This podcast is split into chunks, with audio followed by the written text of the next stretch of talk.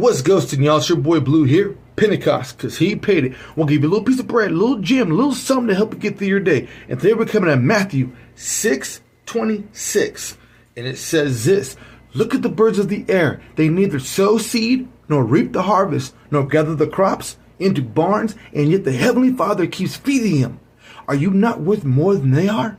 This is for anyone who is stockpiling and gathering and keeping and storing. The animals, they don't need to do that. Are you worth more than that? Of course you are. You're God's child. You have dominion over that.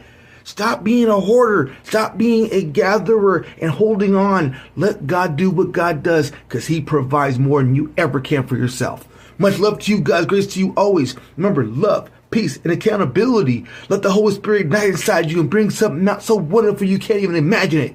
And never forget Pentecost, because he paid it at all cost.